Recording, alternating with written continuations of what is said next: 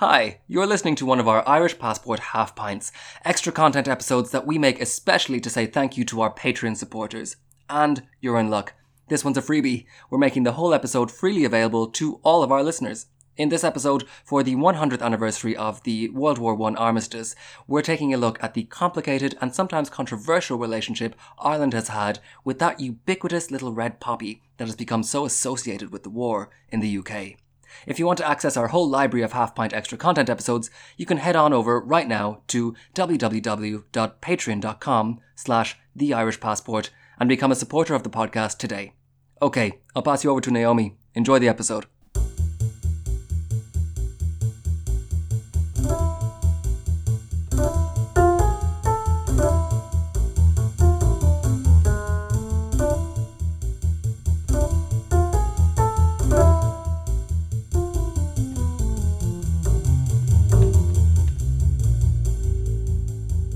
Believe poppies are my first memory of the concept of charitable giving.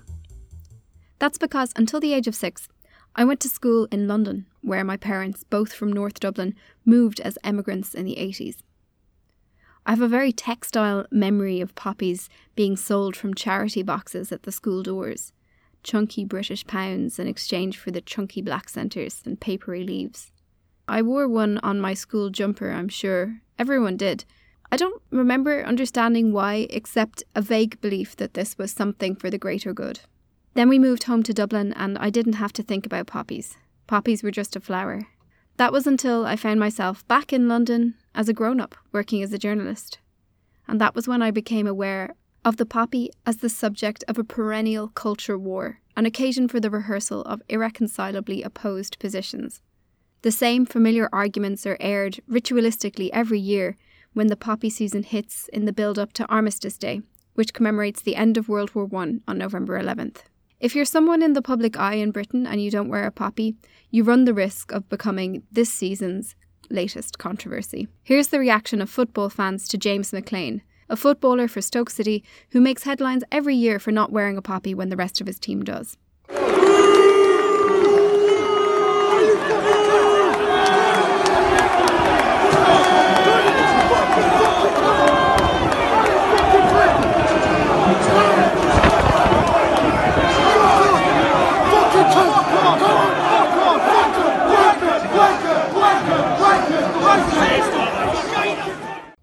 Has received death threats as a result. So, why does James McLean not wear a poppy? Well, he's from Derry. Our episode about the city gives the context. But here's a clip that pretty much sums it up. It's a response by the comedy channel on YouTube, Cahoots Productions. The poppy symbolises not just the casualties of World War I, but all British armed forces who served and sacrificed in all subsequent conflicts. Now, one of those subsequent conflicts, Dave, as you well know, is the North of Ireland Troubles. And a key event in the Troubles known as Bloody Sunday, was when British Armed Forces opened fire on 28 unarmed civilians in a peaceful protest march in Derry, ultimately killing 14 of them. The Saville inquiry concluded that those killings, Dave, were both unjustified and unjustifiable, leading the then British Prime Minister David Cameron to issue an unprecedented apology to the people of Derry on behalf of the United Kingdom. Now, Dave, of the people murdered on Bloody Sunday, half of them were from James McLean's own estate of Creggan in Derry. I ask you, Dave, if armed forces murdered people in your neighbourhood, would you commemorate them every year by wearing a little flower on your lapel?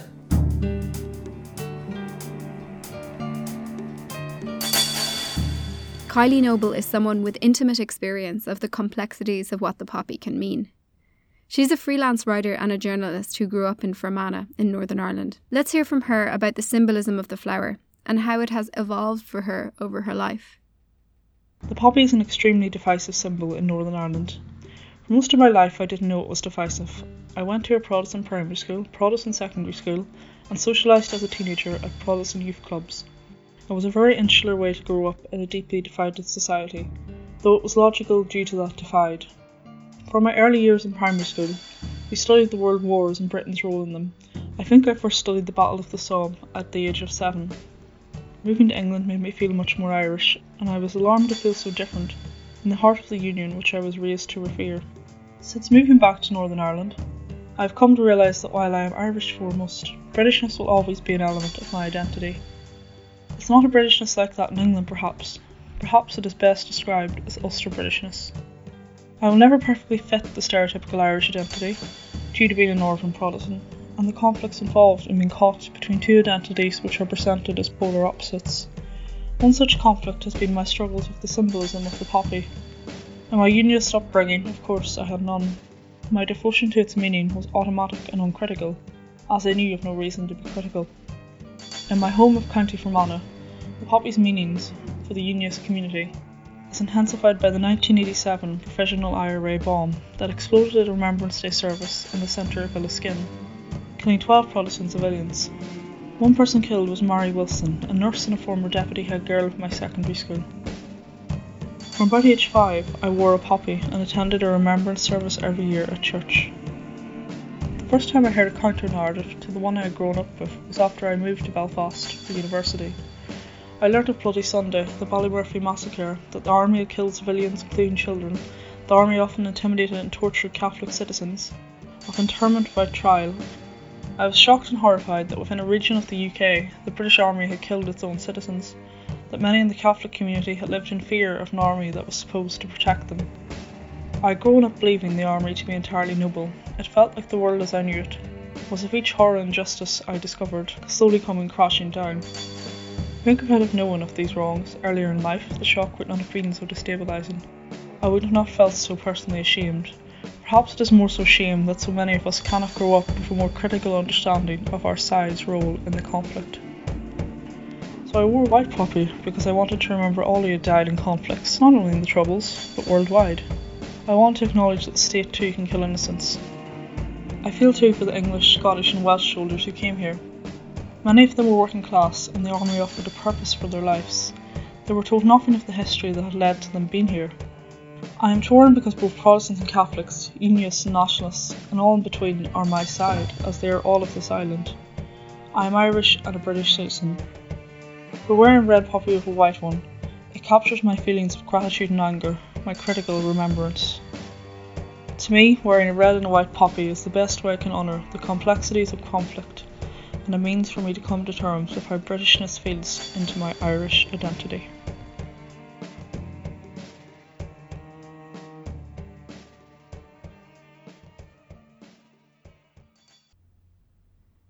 If we want to get to the roots of why the poppy divides people in Ireland, we have to turn the clock back a century. When the First World War broke out in 1914, Ireland was just about to be granted its own parliament under the Home Rule Bill, the culmination of decades of campaigning by Irish nationalists in the Westminster Parliament.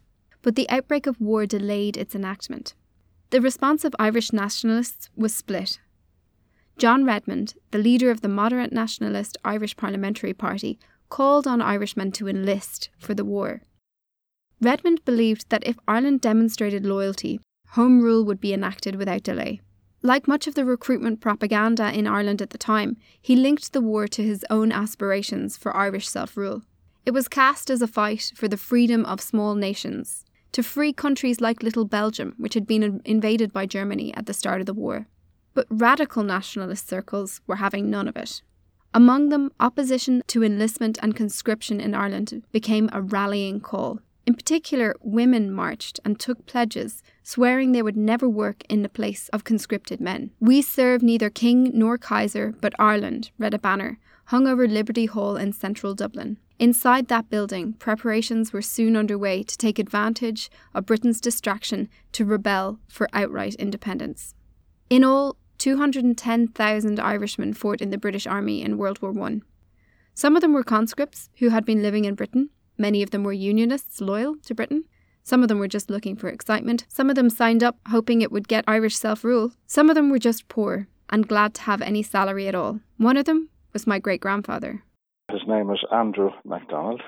He was born in a place in Limerick, a townland in Limerick, I think, a long, long time ago. He was a lovely, soft gentleman. He used to babysit us uh, when my mother was ill or away shopping on another occasion. That's my uncle Brian the bit that I remember him when I was small, young, maybe I don't know, seven, eight, nine, is that he had an in, he had a wound in his arm, in his forearm, and you could put your two fingers, one on each side of the arm. No, it, it was skin kind of in the middle of it. Sounds a bit gruesome. The two fingers could touch each other, you know. Never talked about the war like a lot of returning soldiers as well. I found my great grandfather's medal card in the British National Archives. It shows that he enlisted at the end of November in 1914 and served in the Irish Guards. He was shot through the arm, just looking at the dates, that might have been at the Battle of the Somme. And he was discharged in April 1918 with a Victory Medal, a British Medal, and a 1915 star. The Ireland he and other veterans came home to, though, was very different to the one that he'd left. In his absence, the radical nationalists had become the mainstream. They'd launched the Easter Rising in a bid for Irish independence, and popular opinion had swung behind them. They were about to be vindicated with a massive electoral mandate in the 1918 general election. For many, fighting for Britain was nothing to be proud of. It was fighting for Ireland that counted now. Within a year, the British Army was pitted against the Irish Republican Army in the War of Independence, and many Irish veterans joined the rebel side. A new British force called the Black and Tans, mostly recruited from British World War I vets, were sent into Ireland to put down the insurgency. They ran rampant, besieging and sacking small towns and villages and burning down much of Cork City. Allegiances were getting complicated. But nothing could change the fact that 49,000 soldiers from the island of Ireland had died in the First World War, and they left many more family members behind them. Those people wanted to commemorate their dead, and commemorate they did the Royal British Legion launched the poppy pin in Ireland in 1925. It was so successful that Irish Republican women produced a rival pin, the Easter Lily. In 1926, the Irish Times reported that a crowd of 40,000 took part in Armistice Day in Dublin. While on the sidelines, Republican activists demonstrated their opposition, tearing down Union flags and snatching away poppy pins. A dividing line set in over who's dead to remember and how. In the following decades, as the Irish government consolidated its power and set about building and shaping the state, it decided not to embrace World War I commemorations as part of the national narrative. Low key commemorations still took place, but it was a controversial issue. Republicans considered war memorials to be among the symbols of British imperialism. Statues of British historical figures were destroyed and damaged and blown up around the country, and war memorials were targeted too. But in the past two years, there has been a perceptible change. The 100 year anniversaries have arrived first of 1916, then of the end of the First World War. The Easter Rising commemoration was marked by an attitude of inclusiveness, a spirit of embracing and exploring all the complexities of Irish history. First World War narratives were included as part of the commemorations, and not without controversy, the British soldiers who died fighting against the Easter Rising were also included in memorials. As part of the outreach, Taoiseach Leo Varadkar and some members of his Fine Gael party have begun wearing the shamrock poppy, which is a design by the Royal British Legion to commemorate Irish troops and sold by the Legion's Irish branch. Revenues go to veterans and memorials in Ireland. Up to, I'd say, a number of years ago, people didn't wear poppies too publicly because I've heard of cases of some people that wore poppies getting abused and stuff like that. That and there's still a pocket of uh, people resistance, want a better word, verbal resistance for people that wear poppies. But thank, thankfully, it's diminishing. People are a bit much more understanding of why people wear poppies.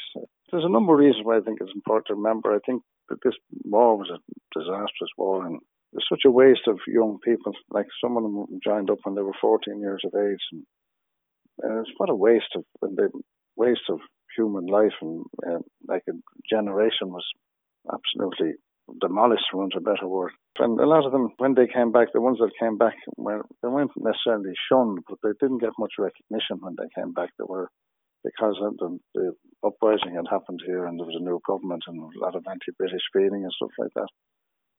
Uh, I think it's no harm. It's not not righting or wrong, but it, it it kind of brings a bit of balance into the historical perspective. I think that there's no such thing as black and white. Is remembrance simply righting a historical wrong? I feel there's something missing from this debate.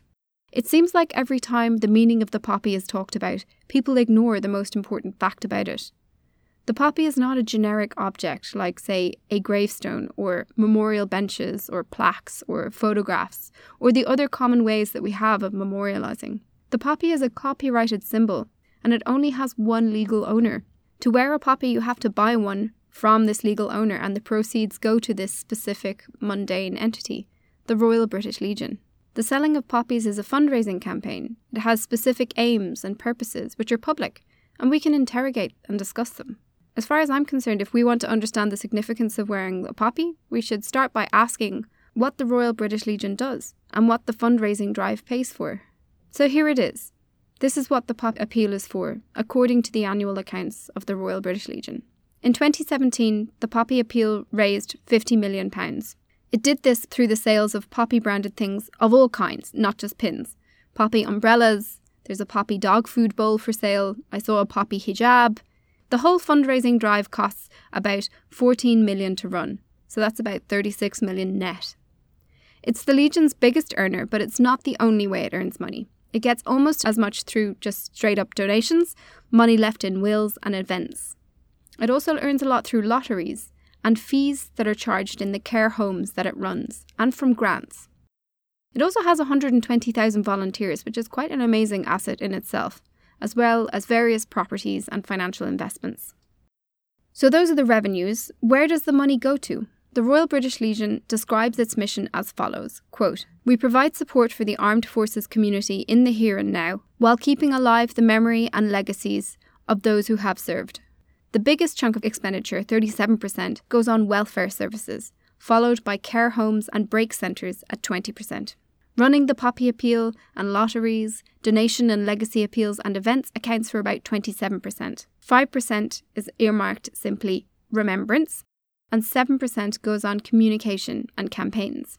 So a majority goes on looking after veterans in various ways, and a good amount goes on the perpetuation of the Royal British Legion and remembrance itself. Let's look at the welfare part first. What does welfare actually mean? Well, it turns out there are actually 400 military charities that provide welfare support for veterans in Britain, and the Royal British Legion coordinates them, as well as lobbying the government for better provision for veterans. The services it coordinates includes things like help with employment, finance, independent living, respite, recovery, and care. The annual report gives some concrete examples of what this looks like. For example, there was a Royal Marine commander who served in Kosovo, Iraq, and Afghanistan who had tinnitus, which is like a permanent ringing in the ears. He was injured in a bomb explosion. With the support of the Legion plus 10 million from UK Treasury, he got a new kind of iPod treatment, which allows his tinnitus to be treated while he's asleep. Here's another example a young couple who both work in the army. The husband has served in Afghanistan, Northern Ireland, and Cyprus. They were finding it stressful with the two jobs and a kid, so they got a break in a British Legion holiday home. So that's the welfare part. What about remembrance? This is how the Royal British Legion describes that task. Quote, We champion remembrance and ensure that all those who have fought and died in conflicts past and present are remembered. We will ensure that the unique contribution made by those who have served and their families is understood, observed, and that remembrance is passed on to the next generation. End quote. The ways in which this remembrance aim is achieved are quite various. So, for example, last year the Legion and Queen Elizabeth opened a memorial marking 25 years since the start of the wars in Iraq and Afghanistan. The Legion also founded a project of, quote, immersive virtual reality videos that brought the First World War to life. So, what is being remembered exactly? What's the subject of this remembrance? Helpfully, the Royal British Legion has a section of its website called What We Remember, which is dedicated to answering that question. There are four uh, subtitles of that World War I, World War II, something called the Great Pilgrimage, which was itself a remembrance event in 1928. But at the very top, the first thing listed is recent conflicts. The recent conflicts are described as follows quote, since the Second World War, the United Kingdom's armed forces have fought in numerous conflicts around the world, from colonial unrest to the fight against terrorism. Colonial unrest kind of got my attention, so I checked out the recent conflicts referred to. There are a whole bunch of them, so here's just a few examples Palestine, 1922 to 1948, Britain was in control of Palestine at the time, and much of the conflict here was Zionist forces trying to win Israeli independence. Then there's Canal Zone Emergency, 1951 to 1953, that was resisting popular opposition to the British presence in Egypt. Then there's Kenya, 1952 to 1960. Uh, this was a conflict to put down the African nationalist movement called the Mau Mau I'm just going to break in here and say that British forces detained civilians and suspected Kenyan independence rebels en masse in concentration camps in this period, and that they are accused of widespread torture and castration of prisoners. Former US President Barack Obama has written that his grandfather was detained and tortured, for example. There are very few colonial files about it because they were destroyed or mislaid by the British, which is a story for another day. You know what conflict I'm coming up to, right? Northern Ireland Troubles, 1969 to 1998. The Legion describes it as, quote, a violent three decade conflict over the constitutional status of Northern Ireland, and, interestingly, the longest continuous campaign in the history of the British Army. Apparently, there were more British troops in Northern Ireland than were sent to invade Iraq. I have some questions about all of this. First of all, I'm wondering why is the Anglo Irish War not in there? If they're going to list the suppressions of rebellions, successful and unsuccessful, all over the world, why not include that one? Ireland, 1919 to 1921. British forces against guerrilla warfare by the Irish Republican Army.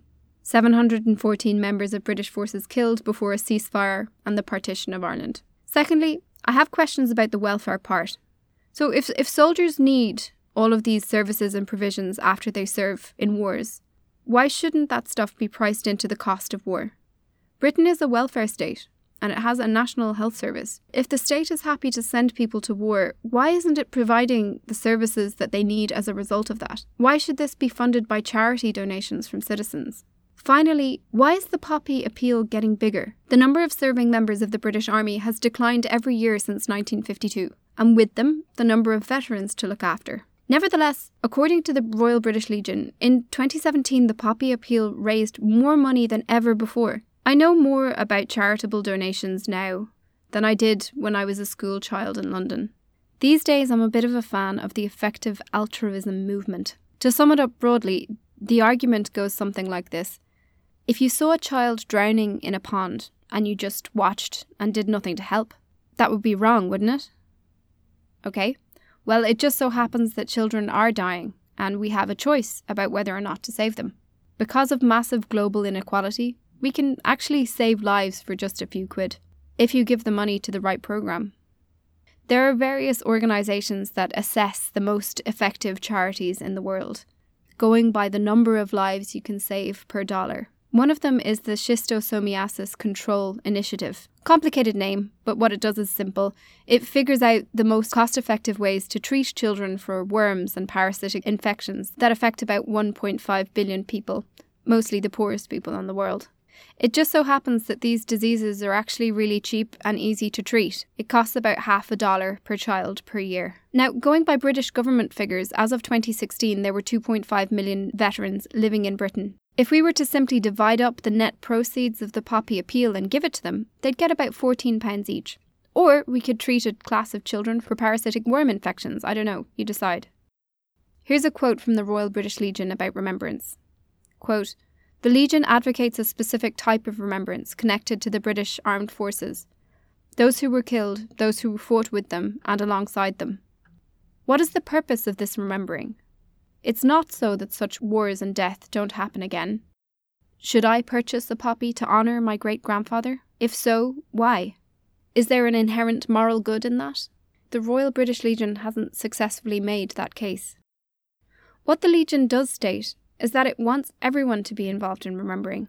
It has a five year remembrance plan. Here I quote primary objective to encourage remembrance to be understood and observed by all and handed on to future generations. Secondary objectives to attract new, younger, and more diverse audiences with remembrance activities they find relevant and engaging. Aim for 2018 to ensure that remembrance is more fully understood and supported by all ages, backgrounds, religious and ethnic communities. It seems like the Legion has its eye on me. The shamrock poppy starts to make sense. I lived in England in the build up to the Brexit vote in 2016. It seemed like those years were a drumbeat of commemoration and pageantry.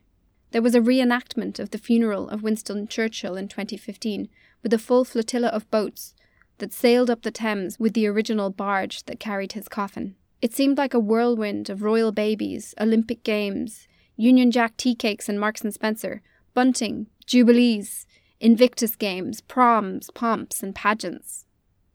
But what really unsettled me was the horse show for Queen Elizabeth's 90th birthday. In a floodlit arena, acrobatic horse handlers from all around the world performed before the Queen. And to start the celebration, soldiers let off six field artillery guns dating from World War I. It was a party that started with a bang and continued at a gallop. The patriotic pace never flagged. This was sold as a key highlight of the event in the press materials surrounding it. There was one question on my mind. Was it one of those guns that fired on my city 100 years ago? In 1916, when Irish rebels proclaimed an independent republic in Dublin, the British Army responded by wheeling up just those kind of artillery field guns and firing straight into the densely populated main streets of what was then the second city of the United Kingdom. They left Dublin in smouldering ruins. The North Inner City has never really recovered since. Everybody else watching the pageant on the BBC didn't seem to have those questions. It seemed like to them the guns weren't even weapons. They were a jolly spectacle, family fun. To me, the Royal British Legion and its poppy appeal is obvious propaganda for war. All wars by Britain. It seems like the confusion and blurring between the general concept of remembrance and the poppy appeal in particular is deliberate, a way of using the widespread revulsion and sorrow about the massive and futile losses of World War I to somehow vindicate and gain popular acceptance for all of Britain's wars, from then right up to, as the Legion says, the present. If you ask me, the poppy is propaganda. Propaganda that's so established, so successful, so dominant in Britain that it enjoys the luxury of not being seen as propaganda. Like all the pageants, the pomps, the games, it's a nationalism so blind, it doesn't see itself as nationalism at all.